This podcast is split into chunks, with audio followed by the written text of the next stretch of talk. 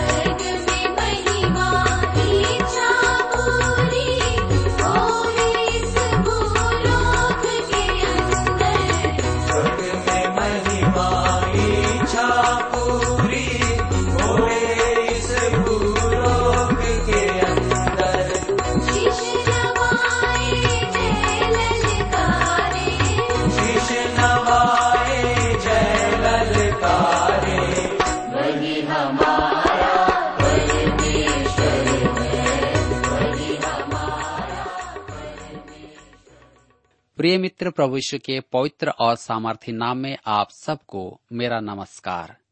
मैं आशा करता हूँ कि आप सब कुशल पूर्वक हैं और हमेशा की तरह आज फिर से परमेश्वर के वचन में से सुनने और सीखने के लिए आप तैयार बैठे हैं। मैं आप सभी श्रोता मित्रों का इस कार्यक्रम में स्वागत करता हूँ। विशेष करके अपने उन सभी नए मित्रों का, जो आज हमारे इस कार्यक्रम को पहली बार सुन रहे हैं। मैं आपको बता देना चाहता हूँ कि हम सब इन दिनों बाइबल में से यहजकेल नबी की पुस्तक से अध्ययन कर रहे हैं। पिछले अध्ययन में हमने देखा कि परमेश्वर यहजकेल के द्वारा से अपने सत्य वचन को लोगों तक पहुँचा रहा था। और हमने यह भी देखा कि झूठे भविष्य वक्ता लोगों को झूठी दिलासा दे रहे थे। इतना ही नहीं, स्त्रियाँ भी ताबीज के माध्यम से लोगों को गलत राहों पर ले रही थी। मेरे प्रियो, आज हम अपने अध्ययन में आगे बढ़ते हैं और हम देखते हैं कि इसराइल के प्राचीन यहजकेल के पास आते हैं और परमेश्वर की वाणी सुनने का स्वांग करते हैं। परंतु परमेश्वर कहता है, हे मनुष्य के संतान, इन मनुष्यों ने तो अपनी मूर्तें मन में स्थापित की और अपने अपने अधर्म की ठोकर अपने सामने रखी हैं। फिर क्या वे मुझसे कुछ भी पूछने पाएँगे? और फिर वह यहजकेल से कहता है कि उन्हें उत्तर दे। तो इससे पहले कि हम अब आगे बढ़ें, आइए हम सब प्रार्थना करें और आज के इस अध्ययन के लिए परमेश्वर से सहायता मांगे। आइए हम प्रार्थना करें। हमारे दयालु और प्रेम पिता परमेश्वर, हम आपको हृदय से धन्यवाद देते हैं आज के सुंदर समय के लिए, जिसे आपने हमारे जीवन में दिया है, ताकि आज हम जीवितों के बीच में जीवित पाए जाते हैं। या इसलिए नहीं कि हम अच्छे और भले लोग हैं, परंतु इसलिए कि आपका अनुग्रह हमारे जीवन पर है। हम आज आपके वचन में से सीखना चाहते हैं। इसलिए हम प्रार्थना करते हैं पिताजी कि आप हमारे प्रत्येक श्रोता भाई बहनों को अपनी बुद्धि, ज्ञान और समझ दें, ताकि जब हम आपके वचन में से सुनते हैं तो वचन प्रत्येक के जीवन में कार्य करने पाए, उस महान सच्चाई को वे देखने पाए। हाँ प्रभु, हमारी प्रार्थना उन भाई बहनों के लिए है, जो निराश हैं, पीड़ित हैं, बीमार अवस्था में हैं, तनाव और दबाव में हैं, सताव में हैं पिताजी, आप उन्हें अपनी शांति प्रदान करें, उनकी सहायता करें, अपने वचन से आप बातचीत करें। प्रार्थना यीशु के नाम से मांगते हैं। आमीन। मित्रों, आज हम अपने अध्ययन को यहजकेल नबी के पुस्तक उसके चौदह अध्याय से आरंभ करेंगे। इस अध्याय का विषय है मूर्ति पूजा के विरुद्ध भविष्यवाणी। और यरूशलेम का निश्चित विनाश। मेरे प्रियो, अध्याय चौदह दो भागों में विभाजित है। पहला है, प्राचीनों की मूर्ति पूजा के विरुद्ध भविष्यवाणी का वचन और यरूशलेम के विनाश की निश्चितता। दोनों ही के आरंभ में वह कहता है, तब यहवा का यह वचन मेरे पास पहुँचा। इसे हम पद दो और बारह में पाते हैं। इस अध्याय में परमेश्वर यरूशलेम उजाड़ने ही के कारण को दे रहा है। यहाँ दिए गए सिद्धांत आज भी प्रासंगिक हैं। परमेश्वर आज भी देश देश को दंड देता है। जी हाँ प्राचीनों की मूर्ति पूजा के विरुद्ध परमेश्वर के वचन को हम देखते हैं। इन पदों में यह इसराइल के प्राचीनों को मन फिराव के लिए पुकारता है। हमने पुराने नियम और नए नियम दोनों ही भागों में देखा है कि मन फिराव परमेश्वर का संदेश है, जो वह अपने लोगों को भेजता है। मन फिराव और परमेश्वर की ओर फिरो। यहाँ यहचकेल भी इसी बात को कहता है। यहचकेल के पुस्तक चौदह अध्याय उसके एक पद में लिखा है फिर इसराइल के कुछ पूर्णिय मेरे पास आकर मेरे सामने बैठ गए। ध्यान दीजिए कि ये जो पूर्णिय हैं, प्राचीन यहचकेल के पास आए। ओह, ये कैसे धर्मी जन थे। वे उससे परमेश्वर का वचन सुनने का स्वांग रच रहे थे। जैसे आज हाथ में एक बड़ी बाइबल लेकर के लोग आराधना में आते हैं। और ऐसा दिखाएँ जैसे कि प्रभु की सेवा करना चाहते हैं। और ठीक उसी प्रकार से प्राचीन भी यहचकेल के पास आए। तब हम आगे पढ़ते हैं यहचकेल चौदह अध्याय के दो और तीन पद में। तब यहवा का यह वचन मेरे पास पहुँचा, हे मनुष्य के संतान, इन पुरुषों ने तो अपनी मूर्तें अपने मन में स्थापित की और अपने अधर्म की ठोकर अपने सामने रखी है। फिर क्या वे मुझसे कुछ भी पूछने पाएँगे? ध्यान दीजिए। दूसरे शब्दों में वे कह रहे थे, ओह, भाई यहचकेल हम मूर्ति पूजक तो है नहीं?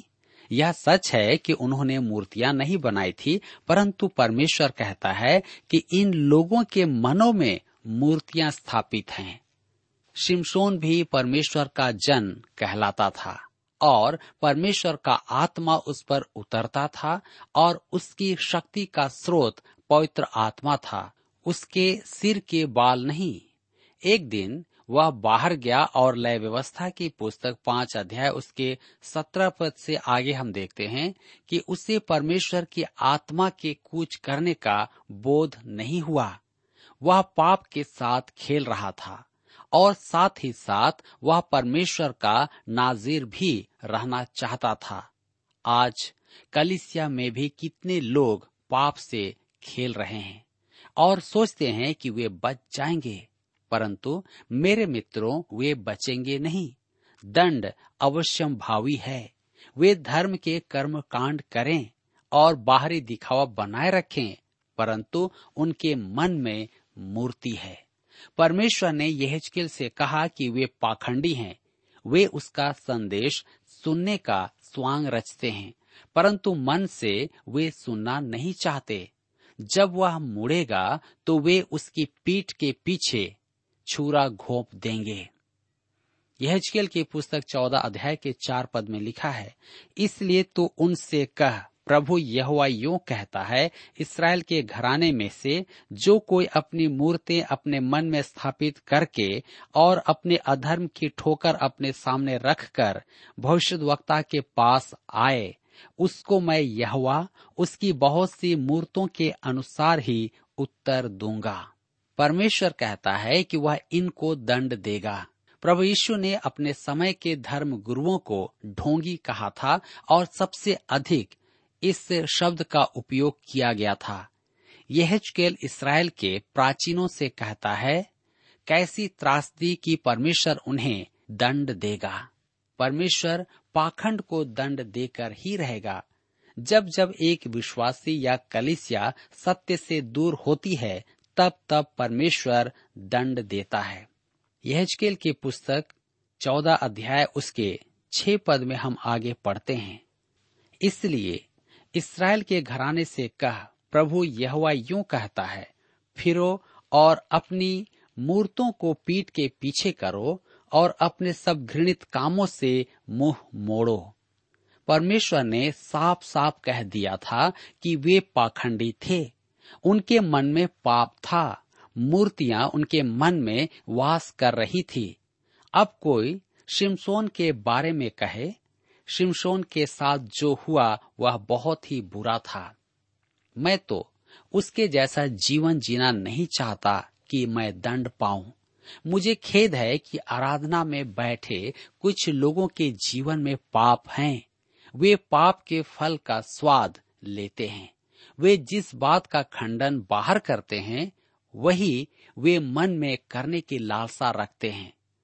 हमारा यह पुराना स्वभाव है और बहुत बुरा है। परमेश्वर कहता है कि मन फिराओ और मेरे पास आ जाओ। मेरे प्रियो, वह इसराइल पर अनुग्रहकारी है। वह उन्हें दिल के सच्चे होने का अवसर भी दे रहा है, परंतु वे सुनेंगे नहीं। तब हम देखते हैं कि यरूशलेम का निश्चित विनाश।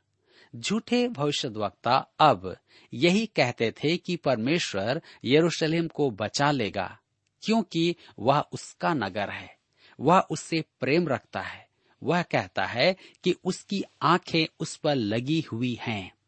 वे धर्मशास्त्र से ऐसे अनेक संदर्भ देते हैं। आज भी झूठे या झूठी शिक्षाओं के संदर्भ में एक दो संदर्भ दिए जाते हैं। आप यहाँ वहाँ से कोई एक पद उठाकर उस पर शिक्षा आधारित नहीं कर सकते।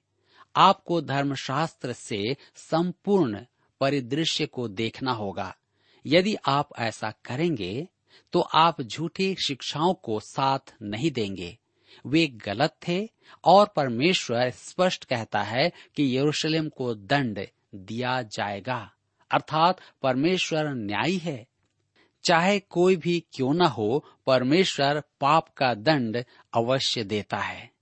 यह की पुस्तक चौदह अध्याय उसके बारह और तेरह पद में हम पढ़ते हैं, तब यहवा का यह वचन मेरे पास पहुँचा हे मनुष्य के संतान, जब किसी देश के लोग मुझसे विश्वासघात करके पापी हो जाएँ और मैं अपना हाथ उस देश के विरुद्ध बढ़ाकर उसका अन्न रूपी आधार दूर करूँ और उसमें आकाल डालकर उसमें से मनुष्य और पशु दोनों का नाश करूँ। परमेश्वर यहजकेल से कहता है, यह नगर बलवा करने वाला है। वह मेरे विरुद्ध विद्रोह करता रहता है।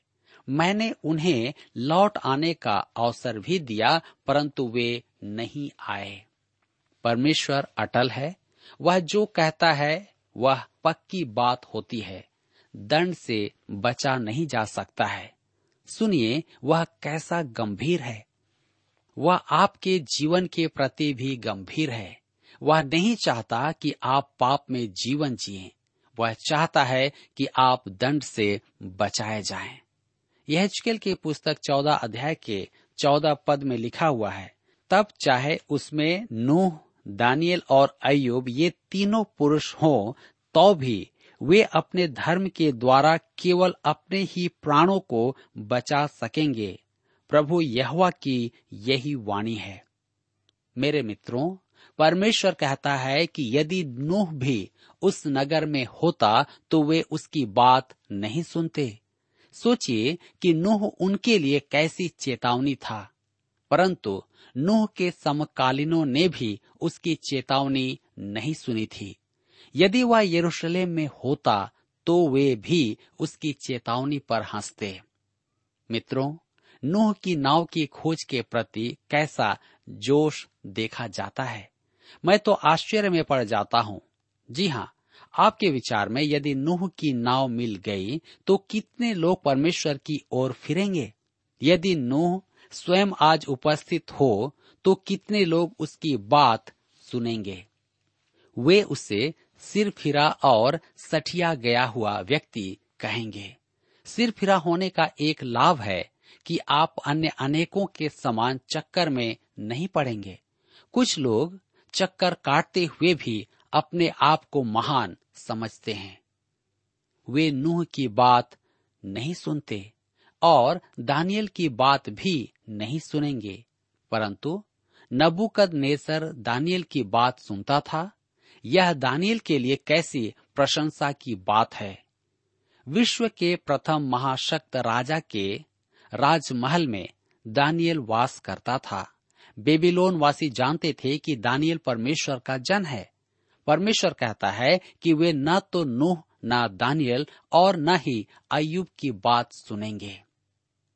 यह की पुस्तक चौदह अध्याय के सत्रह पद में लिखा है, यदि मैं उस देश पर तलवार खींचकर कहूँ, हे तलवार, उस देश में चल, और इस रीति मैं उसमें से मनुष्य और पशु नष्ट करूँ। परमेश्वर कहता है कि वह इसराइल देश पर तलवार लाना चाहता है। वह नबुकद नेसर को वहाँ आने देगा कि वह उसे उजाड़ दे। यह चौदह अध्याय के बीस पद में हम पढ़ते हैं तो चाहे नूह, दानियल और अयुब भी उसमें हो तो भी प्रभु यहवा की यह वाणी है, मेरे जीवन की सौगंध वे ना पुत्रों को और ना पुत्रियों को बचा सकेंगे। अपने धर्म के द्वारा वे केवल अपने ही प्राणों को बचा सकेंगे। मेरे मित्रों, उस नगर में नूह भी अपने परिवार को बचा नहीं सकता था। अपने धर्म के द्वारा वे केवल अपने ही प्राणों को बचा सकेंगे। दानियल ने दो राष्ट्रों को बचाया, परंतु यदि वह यरूशलेम में होता तो वह भी उनकी सहायता करने में असमर्थ होता। यह एक कारण था कि परमेश्वर दानियल को वहाँ से निकाल लाया था। परमेश्वर की प्रजा तो उसकी बात नहीं मानती, परंतु एक अन्य जाति सम्राट ने उसकी बात सुनी और उसे अपना प्रधानमंत्री बनाया। आज कितनी कलिसियाएँ सच में परमेश्वर का वचन सुनती हैं। मेरे विचार में तो अधिक नहीं है। जी हाँ यही तो एक कारण है कि परमेश्वर अपने वचन को रेडियो के द्वारा उन लोगों में पहुँचा रहा है जिन्हें अनेक विश्वासियों ने त्याग दिया है। मेरे प्रियो, यदि कलिसिया परमेश्वर के वचन को नहीं सुनती तो परमेश्वर दूरस्थ स्थानों में जाएगा, जहाँ वचन ग्रहण किया जाएगा। दानियल यरूशलेम में सम्मान नहीं पाता, परंतु बेबीलोन में वह सबसे बड़ा नागरिक था, जहाँ राजा उसकी बात सुनता था। परमेश्वर उन मनुष्यों को सुसमाचार सुनाएगा जो उसकी वाणी सुनने के लिए तैयार हैं। क्या आज आप परमेश्वर की वाणी सुनने के लिए तैयार हैं? मेरे मित्रों, यहाँ पर अध्याय चौदह समाप्त होता है और अब हम अपने अध्ययन को अध्याय पंद्रह से जारी रखेंगे। इसका विषय है दाखलता का दर्शन। अध्याय पंद्रह फलहीन दाखलता का दृष्टांत है।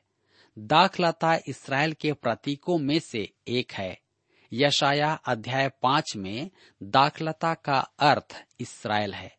हमें इसकी कल्पना करने की आवश्यकता नहीं है। क्योंकि यशाया ने कहा, अध्याय पाँच, उसके साथ में, सेनाओं के यहवा की दाख की बारी तो इसराइल का घराना है।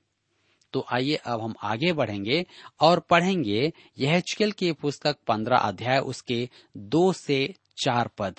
हे मनुष्य के संतान, सब वृक्षों में अंगूर की लता की क्या श्रेष्ठता है? अंगूर की शाखा जो जंगल के पेड़ों के बीच उत्पन्न होती है, उसमें क्या गुण है? क्या कोई वस्तु बनाने के लिए उसमें से लकड़ी ली जाती है? या कोई बर्तन टांगने के लिए उसमें से खूंटी बन सकती है? वह तो ईंधन बनाकर आग में झोंकी जाती है। उसके दोनों सिरे आग से जल जाते और उसके बीच का भाग भस्म हो जाता है। क्या वह किसी भी काम की है? मेरे प्रियो, यहाँ परमेश्वर एक अति उत्तम उपमा देता है। दाखलता का उद्देश्य क्या है? प्रभु यीशु ने यहुनार्ची सुसमाचार अध्याय पंद्रह में आज के विश्वासियों को दाखलता कहा है। प्रसंगवश, उसके कहने का अर्थ था कि इसराइल अब दाखलता नहीं रहा। वह कहता है कि सच्ची दाखलता मैं हूँ। यहुनार्ची सुसमाचार पंद्रह अध्याय के एक पद में हम इसे देखते हैं। और इस अध्याय में प्रभु यीशु उद्धार की चर्चा नहीं कर रहा है। मैं फिर पूछता हूँ, दाखलता का उद्देश्य क्या है? केवल फल देना और कुछ नहीं। आप कोई भी फर्नीचर की दुकान में जाकर दाख की लकड़ी का सोफा नहीं मांगते हैं। दुकानदार आश्चर्यचकित हो आपसे कहेगा, वह तो किसी काम की लकड़ी नहीं है। जी हाँ हमारे पास ऐसा कोई भी फर्नीचर या कोई भी तख्त या चौकी नहीं है। दाखलता केवल फल देने के लिए ही अच्छी है। प्रभु यीशु ने कहा कि यदि दाखलता फल न दे तो वह केवल जलाने के लिए ही उपयोगी है। योना रचित सुसमाचार में प्रभु यीशु कहता है कि विश्वासी फल न लाए तो वह उद्धार से वंचित तो नहीं होगा, परंतु वह फल देने के स्थान से हटा दिया जाएगा। यदि मनुष्य फल न लाए तो परमेश्वर अनेक रूपों में उसे हटा देता है। यौनार्ची सुसमाचार पंद्रह अध्याय उसके आठ पद में, प्रभु यीशु कहता है, मेरे पिता की महिमा इसी से होती है कि तुम बहुत सा फल लाओ। मेरे प्रियो, इसराइली फल नहीं ला रहे थे। अतः परमेश्वर ने कहा, यरूशलेम को जलाने की अपेक्षा अब मेरे पास कुछ नहीं बचा है। मुख्य कारण यही था। उन्हें परमेश्वर का प्रतिनिधित्व करना था, परंतु वे निष्फल थे। उन्होंने अपने काम को पूरा नहीं किया। यदि विश्वासी होने के कारण आपको बड़ा सौभाग्य प्राप्त है तो आपका उत्तरदायित्व भी महान है। क्या आपने कभी अफ्रीका, चीन और रूस के नागरिकों के बारे में सोचा है? जिन्हें परमेश्वर का वचन सुनने का सौभाग्य कभी नहीं मिला है। यहाँ तक कि हमारे देश में भी कई लोग ऐसे जंगलों में रहते हैं। जिन्होंने परमेश्वर के वचन को नहीं सुना है। मेरे प्रियो, हमने उसका वचन सुना है। इसलिए हमारा उत्तरदायित्व भी बहुत बड़ा है। परमेश्वर आज हमसे आशा करता है कि हम फल लाएँ। आज हमारे लिए प्रश्न है, क्या हम परमेश्वर के लिए फल ला रहे हैं? कहने का अर्थ यह है कि क्या हम परमेश्वर के वचन दूसरों तक पहुँचा रहे हैं? क्या हम परमेश्वर की सच्चाई को अपने जीवन से प्रकट कर रहे हैं? मेरे मित्रों, यदि हम वचन को नहीं पहुँचा रहे हैं, अर्थात हम आत्माओं को प्रभु के राज्य में नहीं जोड़ रहे हैं तो निश्चय ही हम भी विनाश में हैं। क्यों न हम परमेश्वर के सम्मुख अपने जीवन को लाएँ और प्रभु से कहें कि वह हमें सामर्थ दे। मेरे मित्रों, यहाँ पर आज हमारे अध्ययन का समय समाप्त होता है और मुझे आशा है कि आज के इस वचन के प्रकाशन में आप अपने जीवन को अवश्य जांचेंगे और आप परमेश्वर के वचन को पूरा करने के लिए कार्य करेंगे। प्रभु आप सबको आशीष दे एवं आप सबकी सहायता करें। प्रिय श्रोताओ, अभी आप सुन रहे थे बाइबल अध्ययन कार्यक्रम सत्य वचन। हम आशा करते हैं कि आज के इस कार्यक्रम से आपको आत्मिक लाभ मिला होगा। यदि आप परमेश्वर के बारे में और अधिक जानना चाहते हैं तो हमारे पास नया नियम एवं पवित्र शास्त्र बाइबल उपलब्ध है। इन्हें प्राप्त करने के लिए आप हमें इस पते पर लिख सकते हैं। कार्यक्रम Satya Vachan T W R post box number चार तीन एक शून्य, नई दिल्ली, एक एक शून्य शून्य एक नौ। पता एक बार फिर सुन लीजिए। कार्यक्रम Satya Vachan T W R post box number four three one zero, New Delhi one one zero zero one nine और हाँ श्रोताओं, याद रखें कि पत्र लिखते समय आपका नाम और पता साफ़ साफ़ लिखा होना चाहिए। इसके अलावा आप हमसे टेलीफोन के माध्यम से भी बातचीत कर सकते हैं, जिसमें हमारे काउंसलर या सलाहकार आपको सलाह देंगे। तो नोट कीजिए हमारा मोबाइल नंबर नौ नौ पाँच आठ आठ दो शून्य चार एक चार। याद रखें, double nine five eight eight two zero four one four और हमारा दूसरा नंबर है zero nine six five one four double three three nine seven. याद रहे, शून्य नौ छ पाँच एक चार तीन तीन तीन नौ सात। इसके अलावा आप हमसे ईमेल के द्वारा भी संपर्क कर सकते हैं। हमारा ईमेल आईडी है Hindi T T B at T W R dot I N. Hindi T T B at T W R dot I N श्रोताओं, इस कार्यक्रम को आप हमारे website radio eight eight two dot com पर भी सुन सकते हैं। इस website radio eight eight two dot com के बारे में अपने मित्रों को भी सूचित कर दें। और अब इसी के साथ हमारे कार्यक्रम का समय यहीं पर समाप्त होता है। अगले कार्यक्रम में आपसे फिर मुलाकात होगी। तब तक के लिए हमें आज्ञा दीजिए। नमस्कार। जय जयकार करते हुए हम आते हैं।